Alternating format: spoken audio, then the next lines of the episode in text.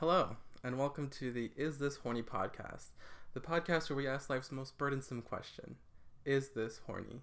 I'm E, and I'll be your sexy demon boyfriend as we go on this journey of learning and self-discovery. As always, I like to begin with a bit of self-reflection. Am I horny? Are you?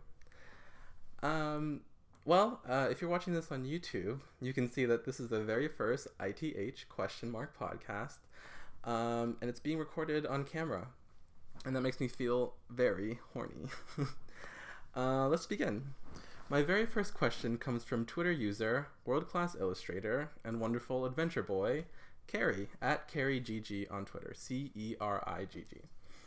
Hi, Carrie. Uh, they asked, is quicksand horny? Well, let's dig in. Uh, let's see, quicksand, I think uh, all of our first, like... introductions to quicksand uh, are from cartoons. It's generally just a dangerous object to avoid. Um, it's ubiquitous. It could strike at any moment, and it's invisible. And it's like sort of a dom in that sense, don't you think? Like, like you never really know when they're gonna like just spring on you.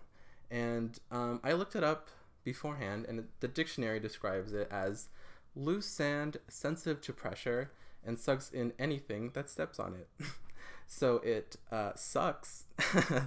um, that's pretty horny in my opinion. Um, uh, the alternate definition is a bad situation that's inescapable. I think that's so horny, just to be like trapped in something that you can't get out of. It reminds me of like just general dom subculture, and I think quicksand is always just doms to human sub. So is quicksand horny? I think yes. Uh, and Carrie actually had a second question, which was, is Monopoly, both the board game and the economical concept, horny? Well, I always appreciate a two-pronged question. You know, you guys keep me on my toes. um, let's dig in. Okay, so Monopoly, the board game, um, it's an art game, really, the world's first art game. But mostly I associate it with playing with my extended family on like my auntie's itchy living room floor, and like it was mostly boring and I really didn't want to be playing it. People are always fucking cheating, and like like family that you don't want to talk to, boring board game, paper money, ugly little toys. Like in general, it makes my pussy want to shrivel up and scream. uh, like is Monopoly the board game horny? I don't think so. But the economical concept of Monopoly, it requires years of power, like grappling. Usually they're like economical dynasties that pass on through years, decades, centuries, like generations of Monopoly. Um, and it's like ever present, right? It's ubiquitous. Like Monopolies, Windows, Apple, Google, Cos- Costco, Capcom. Uh, they always are asking for money, and you have to give it to them. You cannot escape from their grips. They're always kind of like binding you, and that re- it's like really reminiscent of like horny old lady books, you know, like Fifty Shades of Grey, where just like this big horny old man with hella money wants to tie you up and trap you in like capitalism forever.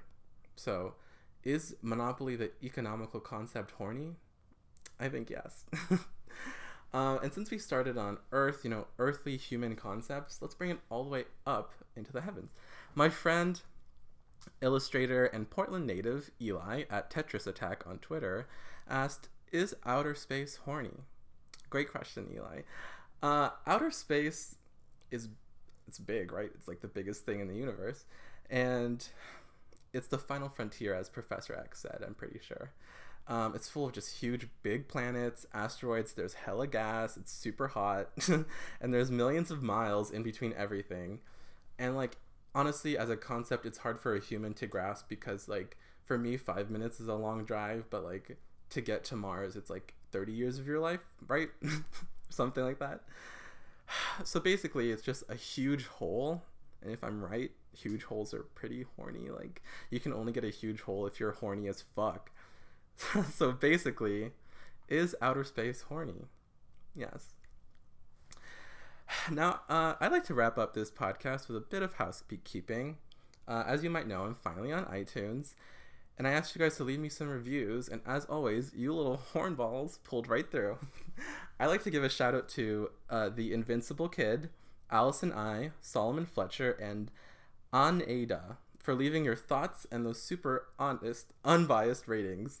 Uh, if you'd like to make me feel very horny, leave me a review on iTunes, and I'll give you a shout out on the next episode.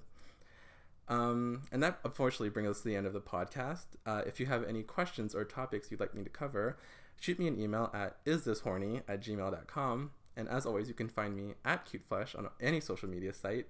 And you can find this podcast on and future episodes of it on SoundCloud and iTunes. Uh, thank you, and remember to keep it horny, Internet.